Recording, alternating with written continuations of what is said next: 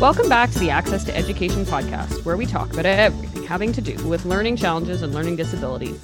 Today on the show, we're going to talk about something a little different. We're going to talk about parenting and how it can be impacted when you discover your child has an exceptionality. With me today to talk about parenting and the grief we can sometimes experience after learning a diagnosis of our child is Julia. She's a registered social worker and owner of Attuned Families, helping families tune in to what matters. Julia works with families to help them learn about parenting their child through the lens of attachment parenting and providing parents with empowering tools to increase their understanding and harmony within their family. Julia, welcome to the show. Thank you. So let's start with something super basic because I know it's my question. And you and I talked a little while ago and we kind of talked about this a little bit. So I would love for you to give us or sort of explain a little bit more about, I'm putting this in air quotes, the attachment parenting um, yeah. when I think about it, you and I talked about this. When I think about it, I think about it as the co-sleeping, the baby carrying. You know, mom and baby are always connected, or dad and baby are always connected. And I know now, especially, that it's much greater than that. So, can you kind of give us a bit more information about what attachment parenting really means? Absolutely. This is one of my favorite favorite topics. So, um, when the concept of and the importance of attachment was brought into the popular media, it was largely done so by Dr. Sears, who was absolutely well intended and has a lot to to offer. Um, although he sort of explained attachment parenting in terms of behaviors that can encourage a healthy attachment relationship. Um, the thing is, there is no set of behaviors per se that will guarantee a secure attachment in your child, nor will, you know, um, your child, like your child won't necessarily have secure attachment because you use those behaviors, and they won't have an insecure attachment if you don't use all of those behaviors right? So attachment what attachment really is at the core and what the the way the research would explain attachment is it's um, a sense of security in in feeling like your needs are going to be met in knowing that your needs are going to be met. And so for this to happen i talk a lot about attunement and, and the need for parents to be attuned. And being attuned means being able to tune into the inner world inner psychological world of your child so that you understand where they're coming from. And attachment also gets talked about a lot more for babies and toddlers but it attachment is an important component of every relationship and probably the most important component of every relationship. What no matter the age of your kids you have an attachment relationship with your spouse. And so we're trying to sort of broaden broaden the understanding and the lens around attachment. So it's not that co-sleeping and breastfeeding and carrying your baby around are wrong and they can certainly help but you know, if some of those things don't work for you, that doesn't mean that you can't have a secure attachment with your child. And you should just sort of, I've heard parents say, well, I'm not an attachment parent, right? Every parent has an attachment relationship with their child, like it or not. Um, and so let's not throw the baby out with the bathwater here. Let's work at the relationship. So, attachment parenting has more to do with the relationship and the bond that are created between child and parent or child and caregiver, depending on who it is, right? Because it's not always a parent in some kids' lives, it's a different person altogether. Yeah. And when I work with teachers and principals, I explain that um, teachers and principals, daycare workers, other caregivers are secondary attachment figures to children. So there's an attachment relationship happening there as well. Mm, there's an angle I hadn't thought about in terms of attachment, right? It's true. When I think about students, I've had some students who attach more to one teacher than another, or who attach to one staff member over another. You certainly see that in, especially, I think, more in the elementary years, but it's certainly in the high school. I mean, when I think of myself in high school, I had those, you know, teachers that I would go to for the big life moments to be like, how do I navigate this? Because they were the person yeah. that I went to. So, yeah, with this, for sure better sort of understanding of the definition, if you will, if I can kind of put it that way, of what we're talking about when we're talking about attachment in this scenario, um, how might that change for a parent as they're kind of discovering new things about their child? So if they've just recently had a diagnosis of whatever it might be. So it might be ADHD, it might be a learning disability, it might be hearing impairment. I mean, it can be any of those things. How can that affect the attachment or the relationship that happens between the parents? Right. So, um, if you think of the brain as a house, the attachment, the part of the brain that develops around attachment needs being met would be the foundation of that house. And it's on that foundation that all other brain development happens. So if you have a child who is struggling in any way, shape, or form, um, the best place to start is with um, checking in with their attachment relationships. Because once that foundation is secure, once those attachment relationships are working well, everything else gets easier.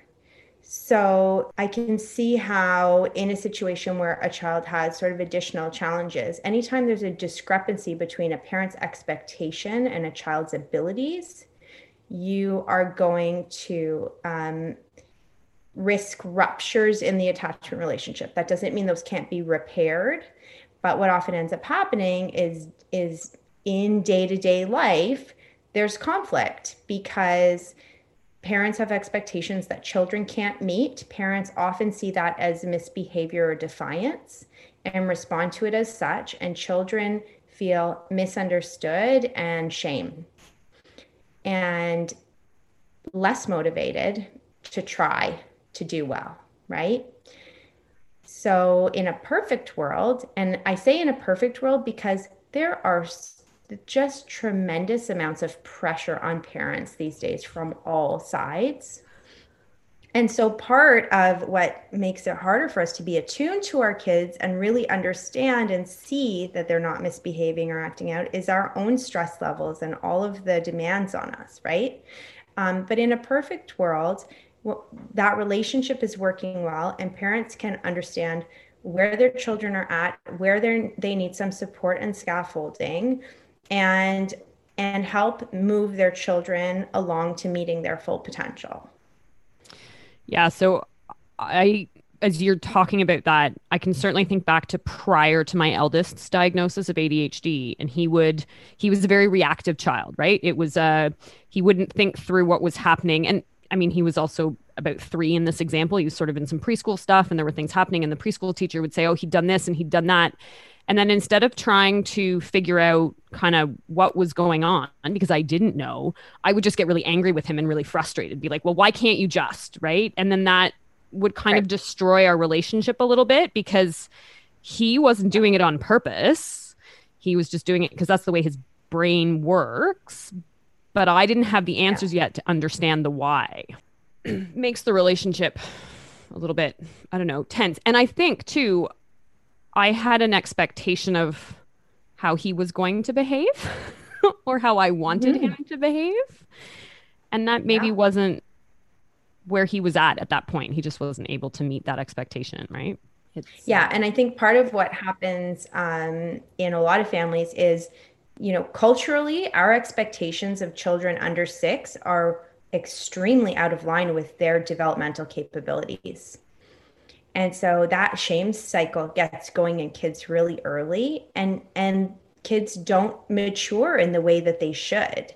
And and so these behaviors persist for a lot longer than they would if we understood as parents of young children um, what are reasonable expectations, what is developmentally appropriate, and how to create the conditions around our children for them to mature out of those behaviors or into the behaviors that we're looking for. Well, and I think too, I mean, just talking about cultural differences, I mean, I grew up with a mother who was European, who was from France, and she had grown up in a particular way and had a particular idea of what it would be like. And then coming to Canada, it's different, right? And I think that that's probably also a challenge for families as they navigate changing where they're from and having expectations of what they know is maybe different to what you know might be a canadian expectation or a canadian way of doing things you know simple things just as like what you wear out are different in cultures right and the way you behave in your home and and those things yeah and often young kids who are more impressionable pick up and adjust to those changes more quickly than their parents. And Dr. Gordon Neufeld, who I've done um, some training with, would um, would say that it undermines the parent's alpha status, which you really need. And alpha isn't about being controlling, but it's about being able to adjust and roll with the punches and project a sense of like I've got this, right? and so that's that's another common challenge in a situation like that and i think well i i'm guessing but i mean i'm just thinking of myself as a parent you know with each child that you have um you ha- when your child is born they put that baby they hand you that baby and i don't know about other people but i saw a vision i saw a thing of like oh this is going to be splendid and this is going to be awesome but then, with the diagnosis of ADHD, with the diagnosis of learning disability, with the diagnosis of anxiety, each one of those things that I had envisioned changed. And I had to take some time as a parent to say, it's not my fault. I didn't do it. It's the way their brain is. It's and so letting go of that stuff and kind of being okay with a, a, a different path. I guess I don't know. Do you see that often in families when you work with them? Sort of the the challenges that they go through as they kind of go through the ebbs and flows of, of the development of a child? Absolutely. And I think um, it's part of the parenting course that I do is about that very issue of like, what is your agenda? What are your expectations? And grieving some of those and letting go of some of those and but then also embracing i really believe that our children as painful a process as it can be our children are really good at shining a light on our blind spots and helping us reach a really impressive level of maturity and um, so embracing that side of it um, one of the things i say most often to parents is you are not the cause of these problems but you are a huge part of the solution and I think as a parent, sometimes what we have to do is switch the narrative a bit and find the strengths that our children have because a lot of us have gone through assessments and we find out all these amazing things about our kids and start to play on those more. And that I think change the, changes the narrative from oh my kid can't or my child can't read or they can't play socially well but there's lots of other things that your kids can do and so kind of flipping it a little bit um, i think helps with some of the grief, some of the understanding, and, and some of the being able to kind of move forward in a positive way. Yeah, and adopting a growth mindset. They can't read yet. Most kids will read, right? And so they're not there yet. How can we support them? And when I say support them, it I don't mean I'm not saying that tutoring and the academic support is is not the right route what I find is that many families um, jump to that route without laying the foundation. And so I think that it is, it takes so much more effort for kids to learn when there is a missing piece around the social emotional side of things. That's a hard part, that social emotional. It's it's a push pull I find because as a parent with two kids with with various challenges, the emotional side for me was often a hard one to navigate and remembering that if I'm not emotionally okay, I can't support them. And so as a parent kind of being able to say, okay, I need to take that walk so that I can or I need to go and do groceries by myself because I need yeah, looking after you. Yeah. Yeah, it's very hard. It it takes a lot of energy, right? To look yes. after kids yeah. who need a lot. And if we don't yeah, look after ourselves, it's hard. Absolutely. Yeah, absolutely. And I think the other piece of that is if you have a running narrative around self-blame and even even sometimes as we say to ourselves this isn't my fault this isn't my fault this isn't my fault until you process this narrative of self-blame so that you can clear that away it is a lot harder to sit with your children with these problems right? Yeah it's the stages of grief right? You have to go through them. And and they exist i mean nobody's died nobody has died. But there is still there are still stages you go through. I certainly went through the anger the the emotional of like this is my fault the denial right? I went through all of those even though i had the assessments and i had it on paper i had seen it yeah. but it's coming to terms with it and understanding what it means and i think for myself because i had gone through it as a child i knew what it was like and i didn't want that i didn't want the same thing but it's given yeah. me a different perspective, right? It, it's just a different yeah. perspective. So yeah. when we're talking about support, because we're kind of on that that train of talking about support, I mean, you are a social worker, and I've certainly worked with social workers within the school system. But we always think of social workers, or many of us think of social workers as supporting families through major crises. So I'm thinking of like a death in the family. Um, they've had to leave home in a hurry because of, you know, many circumstances that happen in life. But let's talk about yeah the other stuff that social workers can can do because they work with families in crisis but they do so much more than that. So how do social workers support families who are going through change such as you know finding out that your child has some needs that weren't maybe anticipated? What is your role in supporting families there? Yeah, and I think that that social workers sort of have that reputation partly because um, in the public sector, and I've worked for a long time in the public education system as well. Um, the the need is so great that social workers end up spending their time putting out fires, right? Um, and so, and the other thing is, social work as a field is very broad. There are all kinds of different specializations that you can have as a social worker, all different kinds of populations you can work with. So, um, in in this particular situation and what i do at Attuned Families is the clinical side of social work. So it is assessment and treatment of and psychoeducation around um, anything to do with family difficulties difficulties in children um, whether they're social emotional relational behavioral. Um, and I also do parent coaching. So all parent coaching, family therapy, child therapy. Um, yeah, but so it just depends. You could meet a hundred social workers and they could all be doing something different.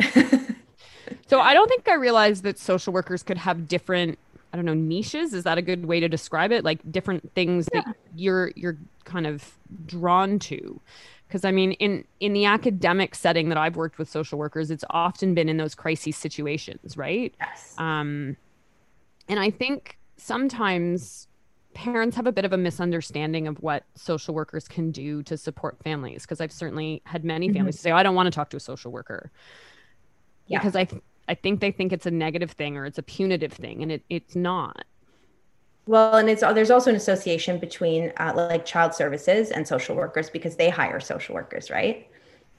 Right. It's like a small percentage of social workers who work in that industry, but um, you know, it's a it's scary for some people the thought of uh, well for everyone the thought of dealing with child services. So then the social the term social worker being attached to that um, can be intimidating. Yeah. Kind of so a misunderstanding can, around what it is.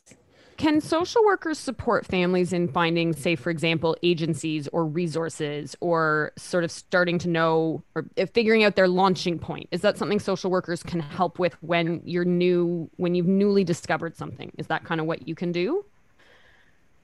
For sure. Yeah. So you can you can do so the the unique thing about a social worker versus like a psychologist for example is we look at problems in terms of the individual and um, also in light of broader social and cultural issues and structural issues right? So the structures in place. So it kind of takes the the blame if you will off the individual and it makes sense of the in- individual in the context of their family in the context of their society right? And so um, connecting them with resources psychoeducation um, and therapy would be would all be parts of um, what someone like me does yeah yeah so it's just a great additional resource to find out more information right it's not a it's not a punitive thing it's not a negative thing it's just a someone else to help you walk through the paces because sometimes the paces are large and overwhelming Yes, absolutely. It's a supportive role. Um, and one of the core tenets of social work is starting where the client is at. So, really, it's not that that someone like me is going to come in and say, well, you have to do it this way or this way or this way. It's very careful listening and understanding. And then as a team, we and I sort of share certain expertise or a certain viewpoint um, and knowledge. And together we decide, okay, what's the best next step for you? So let's take it into the school environment a little bit because I think it's important to kind of connect that because I think a lot of the time this conversation starts at school because that's when people or teachers or educators or those sorts of things start to notice differences in children and start to kind of ask some questions. So, how can teachers connect with social workers? So, I know within a school system generally there's, you know, uh, a head of special education or the principal or whatever, but what what should or how would a teacher know that the suggestion of social work might be applicable to a family or a student because it it's hard to know when it's a good fit. I mean, I know we all say it, okay, the child seems unhappy or depressed or you know, they don't have a lunch or all those sorts of things. But what are some of the surrounding other reasons why teachers might want to connect with social workers? Well, I mean, social workers are a great resource for teachers in troubleshooting problematic behaviors in general. Um, helping support them in you know classroom management and understanding the the developmental psychological social side of learning the relational side of learning. Um, unfortunately you know most teachers don't have the luxury of having access to a social worker that much because the typical school social worker has like five to eight schools that they're responsible for. Um, so i would say realistically speaking if they're seeing a social, emotional, or behavioral issue in a child, that's where you consult with your team. And if the team agrees that social work is um, appropriate, you go to the um, school support team meeting and or whatever your school calls this multidisciplinary meeting that happens monthly and you discuss the child and their needs and um, you can request a social work referral. So, what about from a parent perspective? So, I'm a parent and I've found out some new information about my child, and I'm not quite sure how to make sense of it or where to start with what needs to be done to support them. What are some kind of key factors for parents to say, okay, yeah, social work might be a good place for me to start? What, how can they know reaching out to a social worker is is maybe a good idea? I mean, I'm a little bit biased because I think it's always going to be a good idea. because we at uh, that because if in a perfect world from my perspective, we would at least do an assessment to say, okay, you know, all of the foundational things are in place, right? And now now all where we go from here is is more clear, right? And so um that's the ideal most and and honestly some parents actually reach out to me as sort of a preventative um, measure. We want to have a relationship with someone. We know that parenting is going to be challenging at one point or another. And so you know we want to and a lot of people have extended benefits to cover the cost or most of the cost. And so they want to put some of the time in and get ahead of the game so that as challenges come up the, the relationship is already there and and we can um, resolve things or find the right course for that family. Um, but i would say if a parent is feeling stuck most parents will reach out because they're feeling stuck or worried or they're seeing things in their child that that are concerning them. So behaviors in their child or their child is sharing um, certain thoughts or feelings that are concerning for them. Um, usually people are are more a little more on the reactive side instead of the preventive side typically i would say.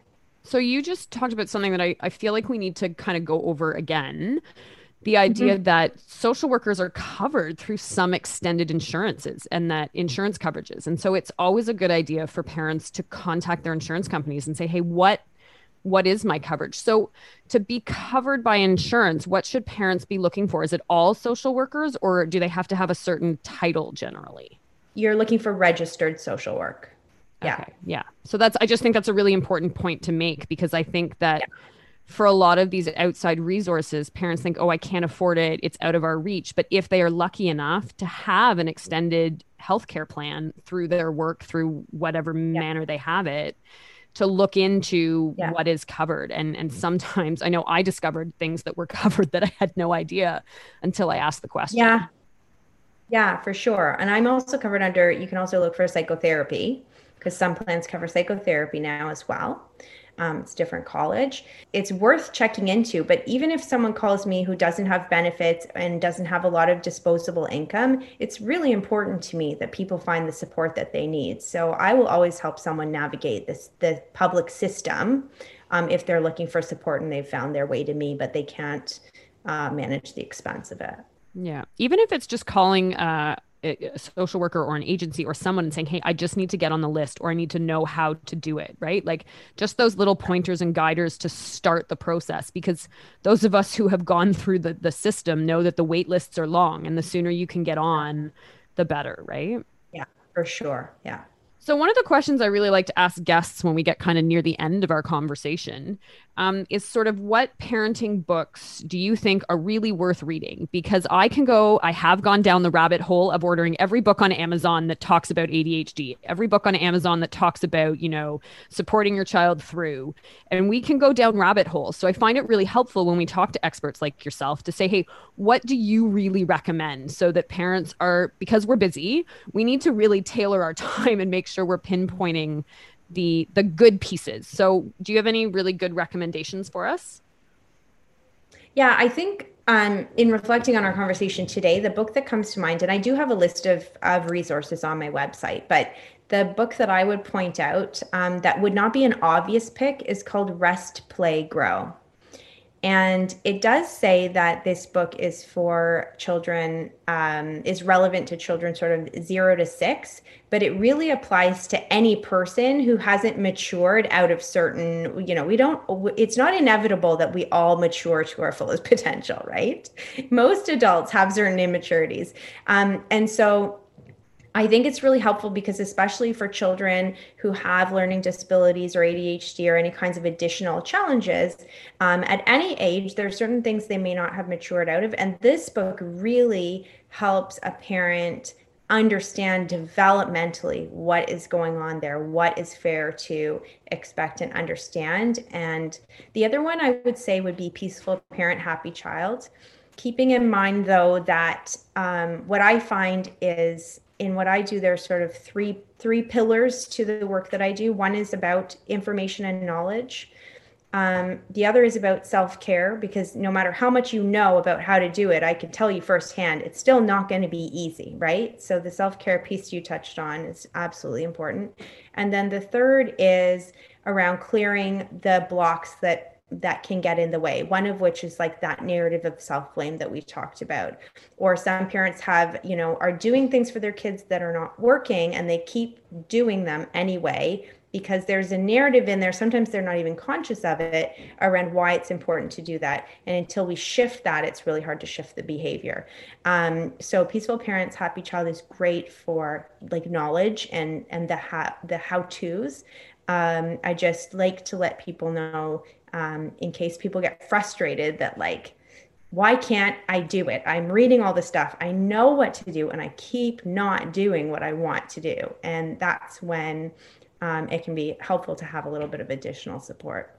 Yeah that self-care though like it always comes back to that right? Mm-hmm. that it's so hard to free up your emotional self if you're not in that mindset. And it sometimes i don't know about other people listening but certainly for myself when I haven't done enough of the self care, my body sort of does a, it gets sick or it gets overly tired. And it's kind of my body's way of being like, hey, I'm overloaded. You need to take a step yeah. back. It's sort of the oxygen mask on yourself first. You know, when you go, when we used to get on planes and they'd say, yeah. put your oxygen mask on first. That's really what it's about. Yeah. And I know um, in my family, and I think this is true in a lot of families, when I'm not well or at 100%, my children get alarmed by that and they act out more right? And so which so it's kind of feels like they kick you when you're down right? But you can see a lot more problematic behaviors in kids when you're less available for that connection with them because you are down and out yourself right? Because you're not looking after yourself. Yeah for sure.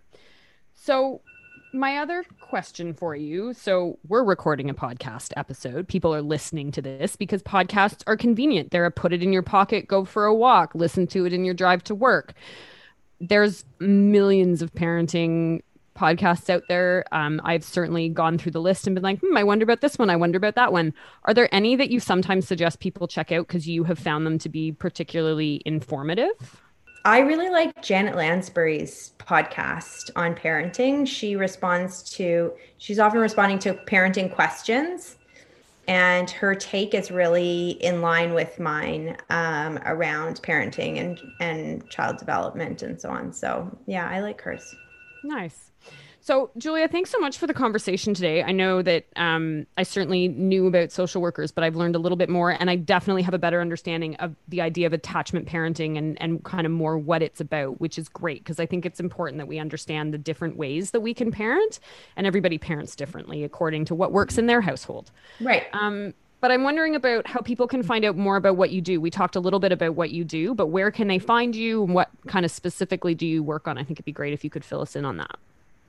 Yeah, so I offer a parenting course called Getting Through to Your Kids, um, which helps with some of the issues that we've talked about today. When you have, when you need to guide your child through, um, whether it's you know helping them manage big emotions or helping them access their learning in a different way, you need to have a certain level of ability to reach them. So this course is all about that. Um, I also do therapy, family therapy, and therapy with kids, uh, polyvagal therapy, and attachment-based therapies.